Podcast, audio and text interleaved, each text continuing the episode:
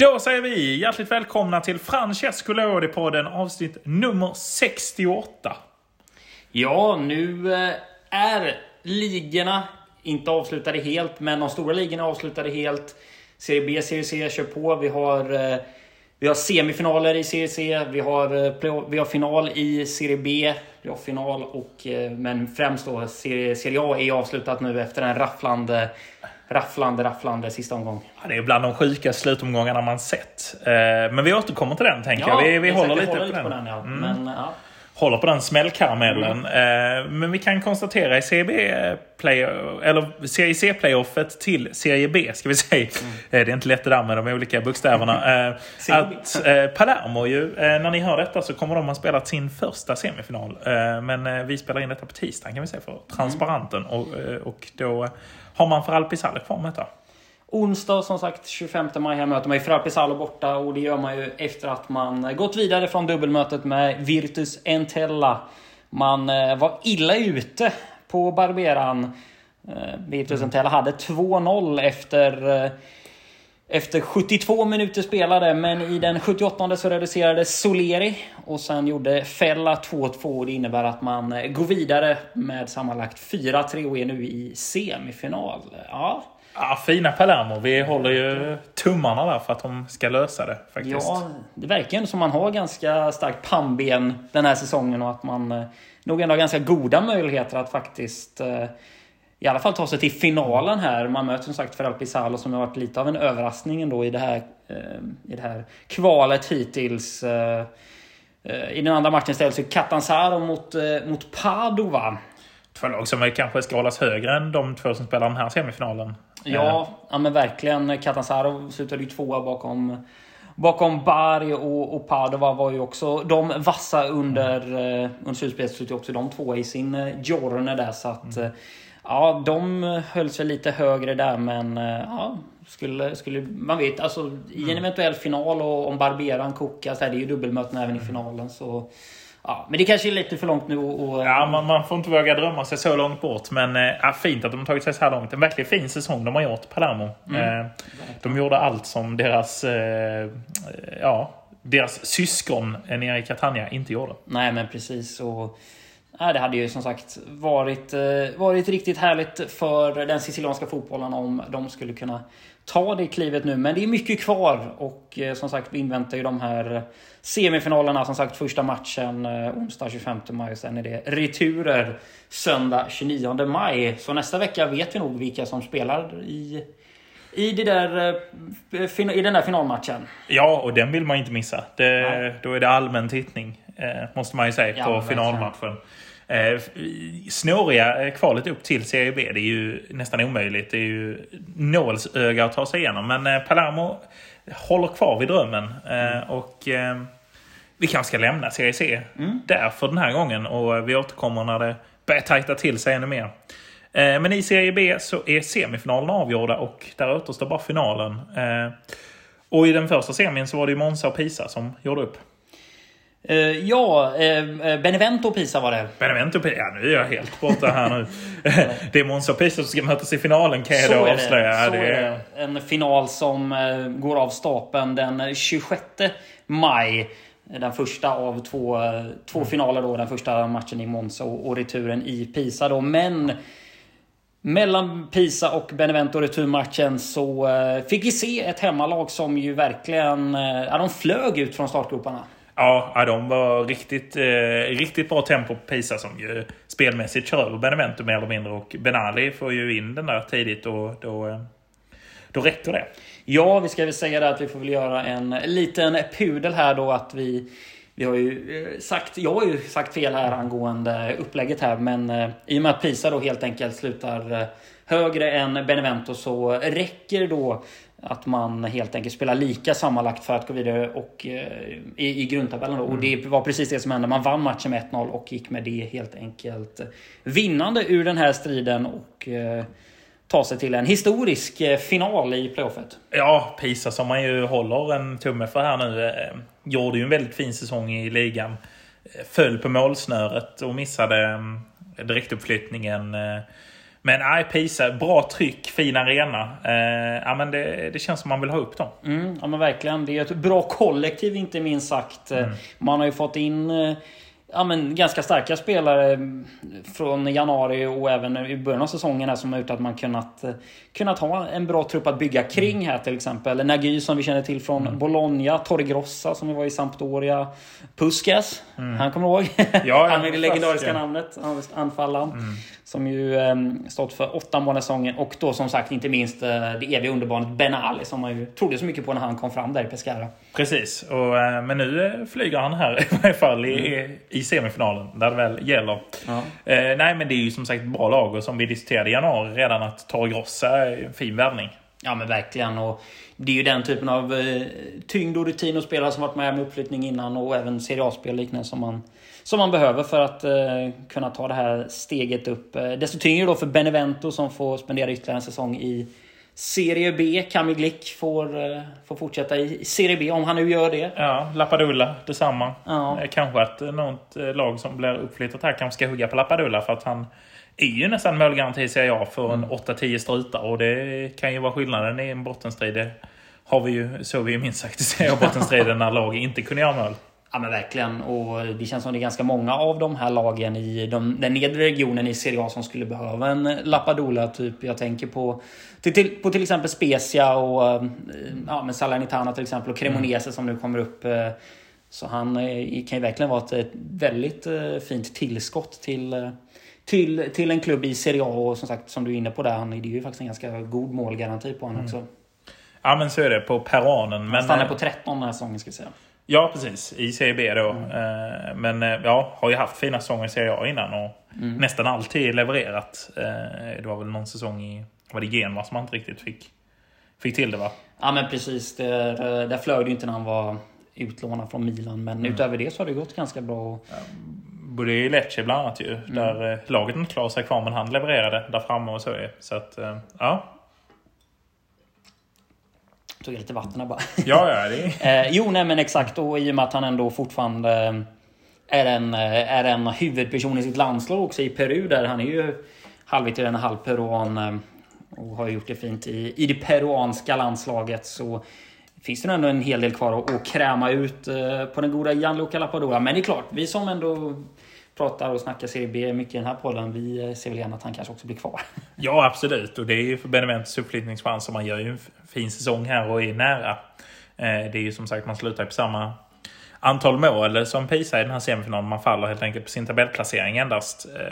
Så man gör ju absolut inte bort sig här, Benevento. Nej. Men man får tyvärr stryka på foten. Det blir inget, säger jag.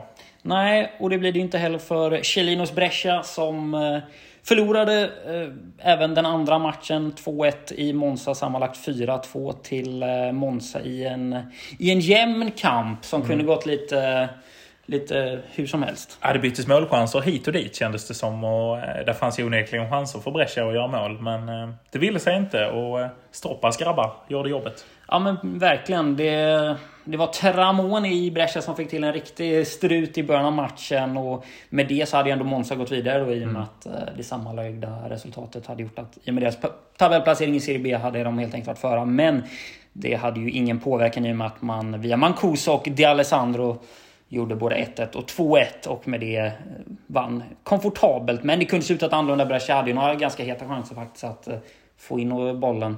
Inte minst Leris, gamla Sampdoria-spelaren, som var väldigt involverad i det offensiva spelet. Ja, men det var han. Och med lite bättre skärpa så hade Brescia kunnat göra match av det här. Men resultatet ljuger aldrig i slutändan, och det var väl ett Monza som levererade bättre. Och ja, Chirinos Brescia med många tränarbyten, till sist kanske man faller lite på det. Jo, men det blir väl ändå det som i slutändan blir fallet den här gången. Man hade behövt kanske ha en större kontinuitet under säsongen, och Corini fick ju ändå en del tid på sig, men ja, man skulle behöva en coach som faktiskt är med från start till mål en säsong. Inte att man har haft många säsonger här när man har bytt. Det var ju till och med året när man gick upp där, så kom ju Corin in också där efter en viss tid. Så ja, men det är ju Chiellin nu som han jobbar, så vad ska man säga? Ja, nej, precis. Frågan är hur länge han orkar kämpa på, Chiellin, och han blir inte yngre. Nej, och vi såg han även på läktaren i matchen här. Han såg väldigt stressad och uppjagad ut. Så inte ut som att han Han sover nog inte så bra, Chiellin, och känns som han är en stressad herre där. Ja, Galliani ser lugnare ut. Ja, verkligen. Och vilken tid för både Galliani och Berlusconi. Scudetto med Milan och nu även möjlighet då för Monza. Det var en dunderhelg för bossarna där. What a time to be alive, som... De kanske sa, nu vet jag inte hur mycket engelska Silvio brukar i sådana här sammanhang, men de lever för Bella Vita. Men de mörs ju där på U-Power Stadium på lördagskvällen och sen raka vägen till Emilia Romagna och se Milan bärga guldet. Men för Monzas del så är väl, vi har ju varit inne på det, att det kan ju vara sista chansen här, men ja...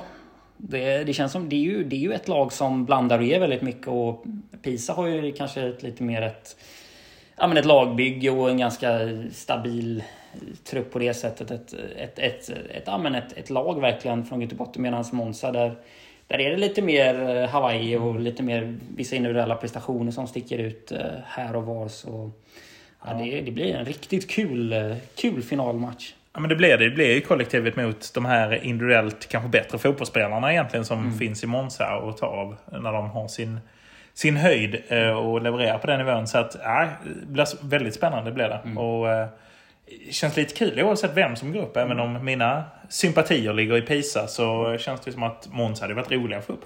Ja, men verkligen, hur det än blir här så kommer vi få en ny frisk fläkt i Serie A.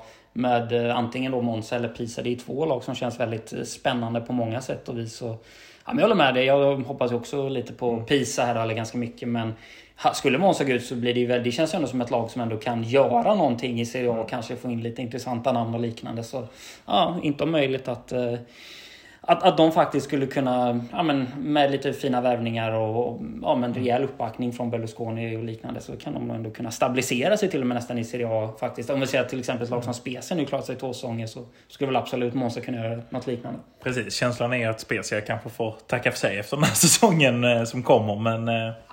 Känns redan nu som att det blir 20 plats nästa år. Ja. Kanske Cremonese. Och så är Salernitana där nere också. Kan väl nästan redan... Det lag som går upp här nu känns nästan som de kommer att klara sig. Ja, för att Salernitana, Spezia ryker ju. Så kan man ju säga. Ja, och med det kanske vi faktiskt ska ta oss över till denna otroliga Salvezza som det till sist blev... För Salernitana och Nicola, vad ska man säga ens? Vad var det som hände den där söndagskvällen? Det är när bollarna börjar trilla in i Salernitana och efter en fantastiskt fin koreografi ska vi säga från läktaren. Men när de totalt blir överkörda av Udinese. Och då tänker man ju att nu är det öppet mål för Cagliari. Ja, men precis. Och när bollarna började rulla in där på Aretistadion så skiftade man ju totalt fokus till Venezia-Cagliari i matchen. Och det var ju där man följde under kvällen och det var ju där man kände att någonting skulle hända. Men, de kämpade på Salernitana 0-4 och de bara hoppades ju på högre makt helt enkelt att det skulle gå vägen. Och, men det gjorde det också. Ja, för Cagliaris, det var ju så krampaktigt och det var så nervöst och det var... Det var nerverna utanpå och de hade verkligen allt att förlora. De klev in där mot Venezia. Kändes som de möter liksom det sämsta laget i serien, men kan inte få in bollen. Och det är inte speciellt nära heller någon gång för Cagliari. Nej, det är inte det, och man är tvåa på många andra bollar och man har svårt att sätta enkla passningar. Spelare som ändå ska göra i de här matcherna, som Nandes till exempel, viker ner sig totalt. Joao Pedro ser vi nästan ingenting av i den här matchen. Pavoletti briljerar inte heller. Det är nästan så att Krang ju faktiskt räddar upp flera gånger med ganska vassa räddningar för att hålla det till 0-0 när Venezia kontrar. Så att det känns som att ingen ryggrad, ingen karaktär i laget som gör att man helt enkelt inte kan vinna den här matchen. Och Venezia vill ju också såklart bjuda på en show till sina fans en sista gång där på Pierluigi Penso innan det låter tåg till CB. Så en stark insats från deras del får man absolut säga. Men riktigt svagt av Cagliari. Ja, det var ju det var obalanserat och det har ju liksom gått åt det här hållet och det är så misskött hela Cagliari och...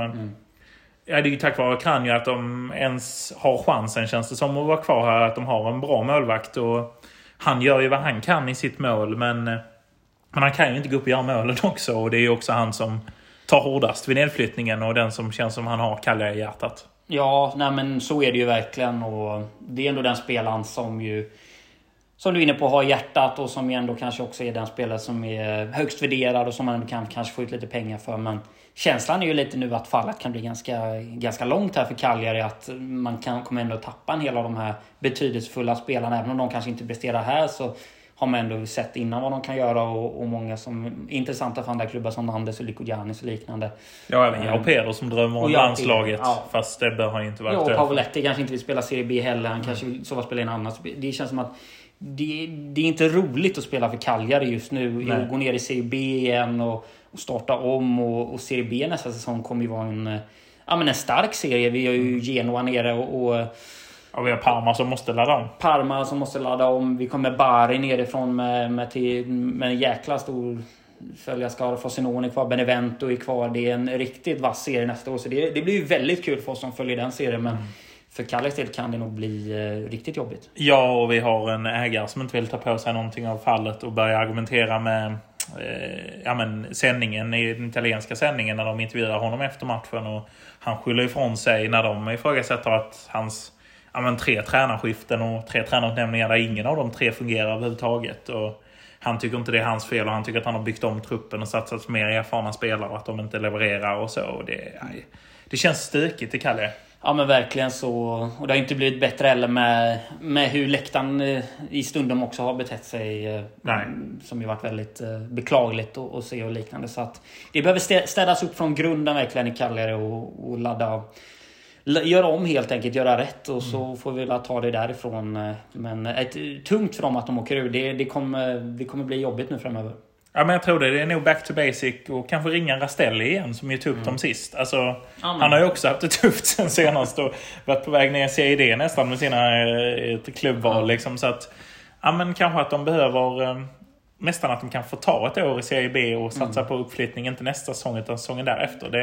Jag känner snarare att man kanske ska satsa på att stabilisera sig i Serie B. Alltså nästan att man får ta den, satsa på lite unga spelare, kanske man kan få in några med hjärtat i klubben också liknande. Bra Serie B-spelare, det är ute i Alfredo Donnarumma till exempel. Den typen av spelare tror jag är intressanta nu att satsa på. Jag tror inte man ska ha för höga förhoppningar nästa säsong på vad Cagliari kan uträtta i Serie B. Sorgligt ändå, man vet ha kvar Cagliari i Serie A. Det hade man verkligen velat, och ser man historiskt så brukar det ju krävas ungefär runt 37-38 poäng för att klara sig kvar i Serie A. Men Salernitana gjorde det på 31 och det är otroligt. Det är historiskt usla bottenlag. Ja, men verkligen, det får man faktiskt säga. Ett vanligt år hade ju aldrig Salernitana klarat sig kvar på de här poängen. Nej. Men man får ge det till dem. Du hade lite härlig statistik där på deras säsong. Ja, men vi kan ju ta, bara för att ännu tydligare understryka David Nicolas intåg i klubben. På de första 30 omgångarna tar man 15 poäng. På de sista 8 omgångarna tar man 16 poäng. Det är sanslöst. Ja, det är det verkligen. Det är ju fantastiskt verkligen. Det är hans 3D Great Escape nu, David Nicola. Gjort det med Crotone, gjort det med Genoa tidigare. Nu gör han det igen med Salernitana. Och vilken gubbe det är, alltså Nicola. Ja, det är ju inte bara det att han räddar kvar de här lagen och att de helt enkelt får upp den här poängskörden så fort han kommer in i klubban, utan det är även karaktären Nicola. Som när han är där och viftar med skor, när han hetsar på, när han eldar på. Ja, det är ju klart att en sån coach också ska fira ordentligt. Och det gjorde han ju med en gigantisk Prosecco-flaska som han häver i sig efter slutsignalen. Fantastiska bilder. Ja, det får man säga, otroliga bilder. Och han kör ju även djupledslöpningar framför supportrarna och har sig. Det är väldigt fina scener när David Nicola firar Salantanas att de stannar kvar. Man kan väl säga så här, han kommer inte träna Salernitana nästa säsong om jag skulle tippa, för att han får ju frågan på segerkvällen här om han tränar Salernitana nästa säsong, och han svarar bara att nu vill han njuta och fira. Det är så sällan han får chansen till det. Punkt. Fint. Men det är han ju verkligen värd, och han är ju verkligen odödlig nu på många platser i Italien. För södra delen där är han ju någon form av gud nästan nu där nere, både i Kalabrien och i Salern och trakterna där, så nej. Men det är frågan nu, tror du till exempel att han skulle kunna ta en lite mer stabil Serie A-klubb nu och få en helt annan roll, eller är det hans jobb att vara den här coachen som ska komma in? Han själv kanske inte, han kan ju inte, eller vad tror du han älskar det? Jag tror han älskade på något sätt att komma in mitt i säsong. Men samtidigt så vill ju säkert alla tränare. För han tror ju säkert själv att han är en bra fotbollstränare ju. Och vill ju träna för Bayern. Men han har inte riktigt lyckats när han har fått längre tid i klubbar. Visst, alltså, han tog ju upp Livorno någon gång i tiden. Åkte ju sen ut med huvudet före med Livorno. Fick ju ta över Crotone där när Juric hade tagit upp dem. Och då gör han ju faktiskt en usel första halva av säsongen. Och därför att de överhuvudtaget är i läget där han får göra den här Great Escapen den gången. Den som är så fruktansvärt märklig som genomförs på sista omgången där Palermo slår Empoli, där Palermo inte har någon anledning att slå Empoli, där det innebär att Palermo får mindre pengar i fallskärm om de slår Empoli och får med sig dem ner i Serie B, men lyckas göra det ändå. Så att jag vet inte, för han var ju i Torino, visst han räddade kvar dem, men det såg inte jättebra ut. Nej, sannoliken inte, och som du är inne på det så har han ju faktiskt inte lyckats när han väl har fått uppgiften att starta, men det känns som att det känns som det är något som har hänt ändå. Eller jag vet inte, man vill tro att det skulle kunna gå... Ja, det börjar se ljusare och ljusare ut. Han går åt rätt håll som tränare. Jag menar, vi var inne på det förra veckan. Det lär ju finnas en ledig plats i Spezia till exempel. Det som man skulle kunna komma in på. Och, det skulle kunna bli riktigt fint. Jag och Udinese snackar om att eventuellt plocka Pekka ifrån Cremonese nu som har gått upp. Jag skulle säga att testa Nicola. Alltså... perfekt för Udinese. Kanske, för de har ju ett väldigt bra lag Udinese, men får ju aldrig riktigt lyfta. Men kanske att Nicola skulle vara perfekt och elda igång de här gubbarna som liksom uppenbarligen har kvalitet men inte riktigt har motivationen. Nej, men precis. Det är väl lite det som behövs. Och under mitten av 00-talet var ju det en ganska framgångsrik klubb med Europaspel och... Ja, men ganska stora inhemska framgångar då. Han var uppe och nosade verkligen på toppen i Serie A, men har ju sen Pozzo-familjens ägande verkligen sjunkit med det ägandeskapet och blivit mer av en, vad ska man säga, jojo-klubb mellan spelare helt enkelt från Watford och Udinese. Men det kommer det ju ändå vara, men skulle man få in Nicola kanske man kan jobba lite bättre kring det. Och nu har ju Watford åkt ut också. Så nu kanske man kan hämta lite intressanta spelare. Tillbaka med Ken Sema in igen. Ja, men till exempel, absolut. Ken Sema känns väl aktuell där, och det finns andra intressanta spelare, Ismael Sarr och liknande. Han kanske vill gå till en större klubb, men det finns mycket intressant att hämta nu. Nu kommer ändå Udinese vara det laget som Pozzo-familjen faktiskt fokuserar på nästa säsong. I och med att Watford är i Championship då, så det hade nog kunnat bli fruktansvärt intressant. Ja, men Nicola önskar man allt gott på tränarbänken där. Ja, verkligen, det är väl bara att lyfta patten helt enkelt och tacka för showen. Till David Nicola. Men det får man ju säga, vilken jävla show de bjöd på Salernitana. Men någon som inte bjöd på vid sitt inhopp var ju Agostini, tränaren i Cagliari, som fick de här sista 3 fighterna. Det var ju vad det var. Det var ju vad det var. Visst, man får säga att det är klart, det är starkt. Men det är ju mer ett flytmål det där som jag är inne på. Jag tänker på här nu, det här mot Venezia borta. Ja. Men utöver det så, det var inte mycket han fick ut av den klubben. Och... svårt också läge naturligtvis. Ja. Men han lär ju inte bli bekräftad som huvudtränare nästa säsong. Nej, det känns väl som att det finns lag i Serie C till exempel som kanske... Olbia till exempel, om man vill få upp Sardinien som skulle kunna vara intressant för hans del. Men... det var ingen succé där. Man skulle ju nog valt att sparka Masari tidigare. Men det har vi varit inne på också tidigare. Så att, och tagit in någonting bättre kanske istället. Men intressant läge tränarmässigt nu. Vi får ju se vad som händer i Parma och sådär. Men Giacchinis totala flopp nere i Parma ställer en del frågor. För att tidigare har ju han varit Mr. Great Escape. Men den man ringer om man ska klara sig kvar. Nicola har ju tagit över den rollen, känns det som. Ja, men det har han ju sannoliken. Och de har väl lite bytt aktier där nu inför kommande säsong här, och Giacchini, det gick ju inte alls bra här i Parma den här säsongen, och hans anseende hänger nog löst. Han lär väl kunna få en till chans på ett Serie B-lag. Det kanske är han som till och med plockar Cagliari nu när de åker ur. Vi får väl se. Kanske inte hade varit så fel heller. Kanske inte hade varit så fel heller. Det tror jag hade passat ganska bra faktiskt för båda parter. Men nej, som du säger, det är Nicola man nog ska ringa nu om man vill. Man vill få något intressant som händer. Och också bara det att man avslutar på det här sättet och torskar med 4 av de sista matcherna. Nej, det liksom bidrar nästan till någon ännu mer av galenskap bara kring hela. Det visar ju uselt det laget egentligen är. Liksom, att de har gått på någon jäkla haj där. Liksom. Det är bara någon sjuk eller liksom... Ja... Han är ju säkert superbra liksom, att få igång dem mentalt verkligen. Inte bara liksom, att elda på dem, utan även att liksom, få in rätt mindset. Jag kan tänka mig att hans hans snack i omklädningsrummet och liknande måste ju vara otroliga liksom. Mm. Och, ja. Nej, vilken gubbe alltså. Vilken han vill man ha kvar i Serie A, och det lär vi säkert få. Se om han får starta med någon klubb, eller om han kan bli kvar i Salernitana. Då ger man ju dem helt plötsligt helt andra chanser att stanna kvar i Serie A. Nej, precis. Så skulle Nicola lämna nu så känns det ganska kört för det här Salernitana-bygget. Utöver det, vi fick ju till exempel se Vid Belesch bakom stolparna i den här matchen. Seppe var ju borta, så det var ju han som fick chansen att bjöd ju inte på några vidare fina insatser. Nej, och det är väl inte möjligt att Parma hämtar hem sin Seppe nu och ska få satsa på honom istället som första keeper. Och Ribéry har ju inte så mycket att kramma ut heller kvar, och det känns säkert som att han kanske lämnar till någon plats där det finns lite mer pengar än i Salerno. Men, ja. På tal om typiska, en bild som fångade hela Serie A-säsongen var ju Nani fastlimmad på bänken i Venezia. Mm. Sen han kom till Venezia har de sjunkit som en sten. Han kom ju nästan med någon curse där Nani. Och jag minns hans första match när han anlände till Venezia, och det var ju väldigt flashigt. Och jäklar, när han hade bollen, det var ändå man såg ju med den här liksom, uttryck han har på planen och liknande, som ju kändes väldigt proffsigt. Och det här kan nog bli riktigt bra. Men nej, det gick ju käpprätt åt helsike, och hela laget blev ju bara sämre med det. Det är klart man kan inte kanske skylla på det, men det var ju en märklig... Det blev väldigt dåligt blev det. Och det kändes väl som att... Det känns lite konstigt att det blev så dåligt, men det är klart, Ribéry har ju inte heller varit bra i Salernitana om man ska välja så.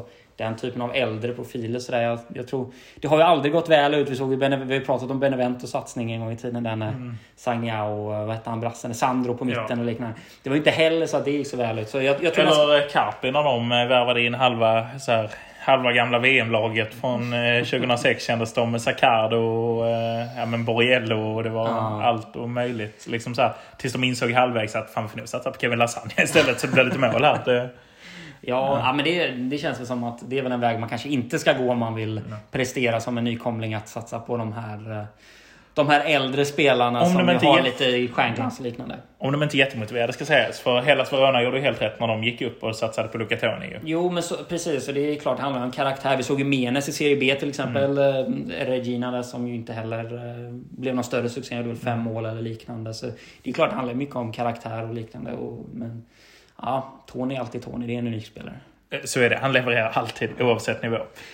Men så var bottenstriden och så slutade det i botten. I toppen så får vi väl höja på hatten och säga grattis till detta AC Milan som gör det otroligt bra och lyckas lösa Scudetton trots en trupp som är klart sämre än de 3 andra topputmanarna. Ja, men beundransvärt verkligen. Man gör det på ett sätt som ju är väldigt imponerande, och det kollektivet och det sättet man hittar varandra på plan och man jobbar, och den matchcoachen som Pioli är, att alltid få in de här spelarna som behöver komma in. Han märker direkt när någon liksom börjar tappa lite och vad han behöver få in. Han har verkligen fått sån utdelning på just den faktorn. Så det är verkligen beundransvärt hela vägen. Och stort grattis till Milan helt enkelt, som gjorde en fantastisk säsong. Ja, det får vi säga. Och starkt ändå Pioli. Nu har ju Zlatan varit mycket skadad och så här, men ändå får med sig de här äldre spelarna även om de inte spelar varje minut och så här, och får alla att känna sig viktiga i laget. Och det har han verkligen fått. Ja, men verkligen. Han har ju verkligen fått samman det laget, allt från spelare som man ju trodde inte skulle bli sån hög utveckling på, som ju kändes som att de här kanske inte har den toppen. Calabria, Salemackers, bland annat då Kronic till exempel, som faktiskt också varit riktigt bra här i slutet, och sen till exempel spelare som Liao som ju verkligen accelererat totalt och varit otrolig här nu den här säsongen. Så men verkligen, det är mycket Zlatans förtjänst det här. Det känns som att han haft en bidragande roll. En sak jag tänkte på där var ju när Zlatan hade sitt tal i omklädningsrummet där. Väldigt hyllade talet när han välte bordet och grejer. Just det. Men att han inte tackar Pioli, att han inte nämner honom i det talet, det var lite märkligt, tyckte jag. Ja, men det känns som, framförallt eftersom det kändes som att Zlatan kan vara en del och gå in och, även om han inte skulle fortsätta spela, vara en del av liksom ledarstaben hos Pioli. Liksom, så. Han nämnde ju många andra personer i staben och spelartruppen hyllade han ju också liknande. Men Pioli och hans assisterande fick ju inga... Nej, för att nu måste vi ju omvärdera Pioli, för så är det ju, titlar räknas ju, och som fotbollstränare i Italien så är han ju där nu som en av de, ja men, en stor tränare liksom. Verkligen, verkligen. Det är ju en coach nu som absolut får räknas där i den högsta hyllan helt enkelt. Och ja, av tränarna i Serie A alltså, så är han väl en av de som sitter på störst meriter förutom Max Allegri där naturligtvis, men av de som är just nu så. Ja, och han lär väl också kunna bygga något intressant här i Milan. Det känns inte som att han kommer flytta på sig nu på ett bra tag. Nej. Så ja, och Milan-fansen har ju tagit honom till sitt hjärta och verkligen en man av Milan-fansens tycke liksom, så att ja, det... har gått den långa vägen som tränare också. Han har inte fuskat på vägen. Det är ingen gammal storspelare på det sättet, så utan han har verkligen, han har gjort sin gavetta. Han har jobbat sig uppåt sakteliga, åkt på ett par nitar och åkt neråt igen, men upp hela tiden. Och ja, men verkligen då... för det kändes ju som att den Pioli vi såg till exempel i Fiorentina och liknande inte kanske hade de här höjderna. Men sen kan man också se att han har även kunnat hantera stjärnspelare på ett bra sätt. Ja. Zlatan och Giroud, alltså tunga stora namn. Lite som Zidane till exempel i Real Madrid, att han ändå kunnat hantera, eller kanske ännu bättre Ancelotti. Ja, det är väl i tankarna går. Ja, som, alltså, han kan verkligen tygla de här stjärnspelarna. Det är där vi har sett många coacher som får komma upp och nafsa på de största lagen, de största namnen som inte har kunnat ta hand om de här stjärnorna, men det har ju verkligen Pioli kunnat göra. Ja, och det ska han ha all cred för. Grattis till Milan och grattis till Pioli får vi säga. Fina slutbilder naturligtvis, framförallt med cigarrerna i högsta hugg. Det tillfört något. Ja, verkligen. Otroligt där med främst Zlatan då, som kommer ut och med champagne och även Bakayoko sen som gör det gött även Pioli. Ja, men riktigt härliga bilder, men ja, men som inte supporten då, ja, det var ju sorgligt och följa intressant år ändå. När det stod 0-0 efter 45 och det stod 3-0 i Emilia Romagna, så var det av rent supporthjärta man ville följa sitt lag i den sista halvleken av säsongen. Men det var ju deppigt värre verkligen på Miazzan där när målen började rulla in och Korea gjorde mål. Det var inga större firanden och sådär. Och, nej, det är klart man visste ju hur läget var och så liknande. Men det kändes ändå som att många trodde på det. Vi såg till exempel Lautaro i tårar efter matchen. Och, ja. Nej, det är en tung säsong för i stort sett alla topplagen i Italien som inte levererade det de skulle. Och då är det ju framförallt de här tre och alla de tre lagen i form av då Juventus, Napoli och Inter. Och kanske just i den ordningen kommer misslyckandet också, att det är Juventus som misslyckats allra mest. Napoli är väldigt oharmoniskt och Inter är ju ändå nära i slutet, men det räcker inte hela vägen. Och mycket på att man faller på eget grepp, får man ju säga, med bland annat Rados misstag och så. Men... Ja, men exakt. Man hade det ju inför Milano-derbyt, så kunde man gå upp på ett 7-poängs försprång om man hade vunnit den matchen. Och man hade också haft en match i handen. Man förlorade den matchen, man hamnar då efter inbördesmöten. Man går sen in i en otroligt svag period med massa kryss och även några förluster. Och sen då, när det väl kommer till sin spets, när man har den här hängmatchen som faktiskt kan gå om och faktiskt sätta sig i förarsätet, så gör Radu det misstaget. Och det är klart han ska faktiskt hängas för det får man ju säga. Alltså. Men samtidigt så tycker jag också Inzaghi får bära hundhuvudet i och med den perioden av säsongen där man helt enkelt sköt bort sig totalt. Så, för när Pioli bekräftas som en stortränare så hänger fortfarande frågetecknet kvar på Simone Inzaghi, ska vi säga. Pippos frågetecken, det är större än någonsin. Men, och det är väl det vi får ta med oss. Men det känns ju som att det kommer att vara ett helt annat, både uppretat Inter och Juventus som inte kan stå för de här misslyckandena nästa säsong, utan det kommer nog bli full körning där. Annars så kommer huvuden börja rulla på inte minst tränarposterna där. Nej, men precis, för det är just där jag tänker att det blir väldigt intressant, för att nu finns det ju ganska tydlig kritik mot både Inzaghi och mot Allegri, som ju ingen av dem gjorde någon vidare. Som visst, det är 2 titlar för Inter ändå, men med det spelarmaterialet och liknande så ska man ändå kunna få ut ännu mer. Så absolut, om det inte går bra från start för någon av dem, varken Allegri eller Inzaghi, så kan det nog... Och det är ju mycket att fans och liknande är ju uppretade av hur man gör med till exempel byten, hur man formerar lagen och vilka spelare man tar in och i vilka lägen. Och, ja, det finns mycket att diskutera. Vi har ju diskuterat väldigt mycket där kring de här 2 coacherna, inte minst i cupfinalen och liknande. hur man agerar och vad man sätter in för spel och liknande. Så att, ja, det känns som att dagens fotboll till viss del handlar väldigt mycket om matchcoachning och liknande. Och de coacherna som inte riktigt kan behärska det, de hamnar ju ganska långt efter. Ja, den här säsongen har ju de inte excellerat i den konsten. Varken Allegri eller Inzaghi. Ja, totalt. Framförallt Allegri har ju totalt gått bort sig. Mm. Och det blir väl intressant att se här nästa säsong. Det lär ju kunna hända grejer där, som sagt. Det kommer ju vara Mercato där de inte kommer sitta still i båten om de två klubbarna heller direkt. Nej, sannoliken inte. Speciellt Juventus lär väl verkligen rusta upp nu här. Och... ja, det måste de göra. Ja, men det måste de ju helt enkelt, för att nu är det ju läge att ta tillbaka tronen helt enkelt. Och man har en Vlahovic från start nästa säsong, och det kan nog bli riktigt spännande beroende lite på vad han får jobba omkring sig. Di Maria på väg in också liknande. Så ja, inte jag är lite mer orolig för över, i och med att man inte riktigt vet vilka spelare som kommer in. Kommer en Lukaku till exempel, så absolut, då kan det hända grejer, men det behövs ändå en del förstärkning bland annat på ytterkanterna på mittfältet. Ja, och Juventus står ju också vägar där. Löser man Di Maria och Pogba som det ryktas om här nu, ja, men då kan man ju se fram emot en helt annan säsong än om man inte skulle lösa dem, och det blir andra typer av nödlösningar. Så att... ja, det blir spännande att se, men det blir ju någonting för nästa säsong att bita helt enkelt. Men grattis till Milan får vi säga, och grattis till Pioli, om inte annat. Nej, men precis. Vi gör bokslut på den här Serie A-säsongen, och vi ska väl med det runda av. Ja, men det gör vi väl. Vi kan väl avrunda med en liten kul rundis i form av Maxi Lopez, som en gång värvades till Milan när de skulle ta in en spelare med Z som de annonserade. Då stod det mellan han och Carlos Tevez. De lyckades inte lösas Carlos Tevez och löser då Maxi Lopez på lån från Catania. Ja. Lopez som numera inte spelar fotboll utan verkar ha satsat på en karriär som... ja, är det entreprenör han beskriver sig som? Ja, på hans Instagram-bio nu så står han ju numera som entreprenör, och... han har ju, som du är inne på, lagt skorna på hyllan som det verkar. Han har inte utannonserat någonting tydligt, utan men han har ju inget kontrakt längre med Sambendense som var den sista klubben han spelade i. Men han har ju något väldigt intressant bolag nu här eller liknande som han verkar kommit igång här med.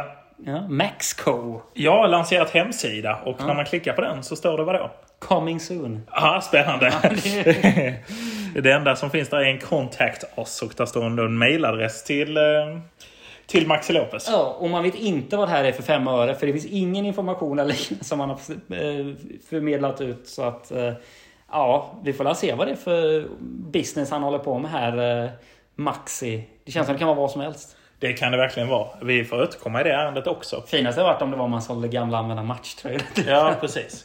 Och då tänker ni, då avslutar vi kanske på Milan nu. Men nej, det känns för tråkigt. Så vi avslutar än en gång på Salernitana, för att det är otroligt att de klarar sig kvar. Ja. Salernitana in Serie A. Salernitana in Serie A. Stanna in Serie A.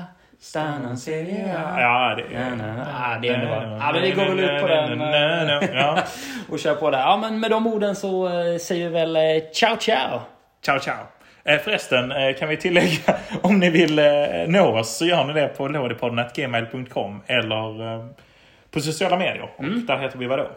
Jag heter Lodipodden, och vi finns @Lodipodden, och vi finns ju både på Instagram och Twitter. Just det, och med de orden säger vi ciao, ciao. Stanno in Serie A, stanno in Serie A, siamo stati per il campionato. Stanno in Serie A, sta Salernitana e proprio uno squadrone, e più squadrone. Stanno in Serie A, siamo stati vecchi e tutto campionato.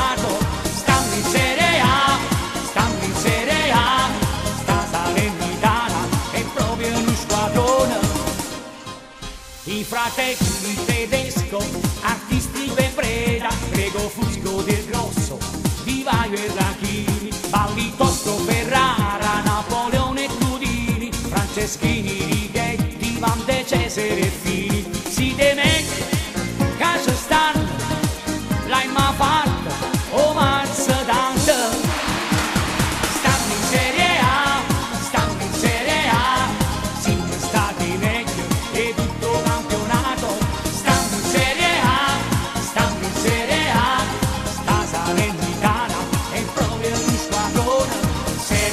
Serie A, ah, ah, ah, si me vede, si me vede.